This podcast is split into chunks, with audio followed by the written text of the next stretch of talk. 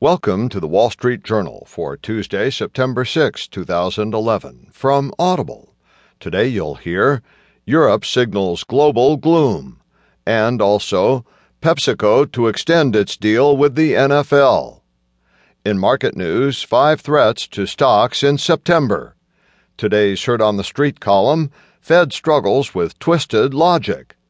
Plus today's editorial in Health Journal by Melinda Beck the Post Labor Day Letdown, and from Personal Journal, Reducing the Risk of Diabetes.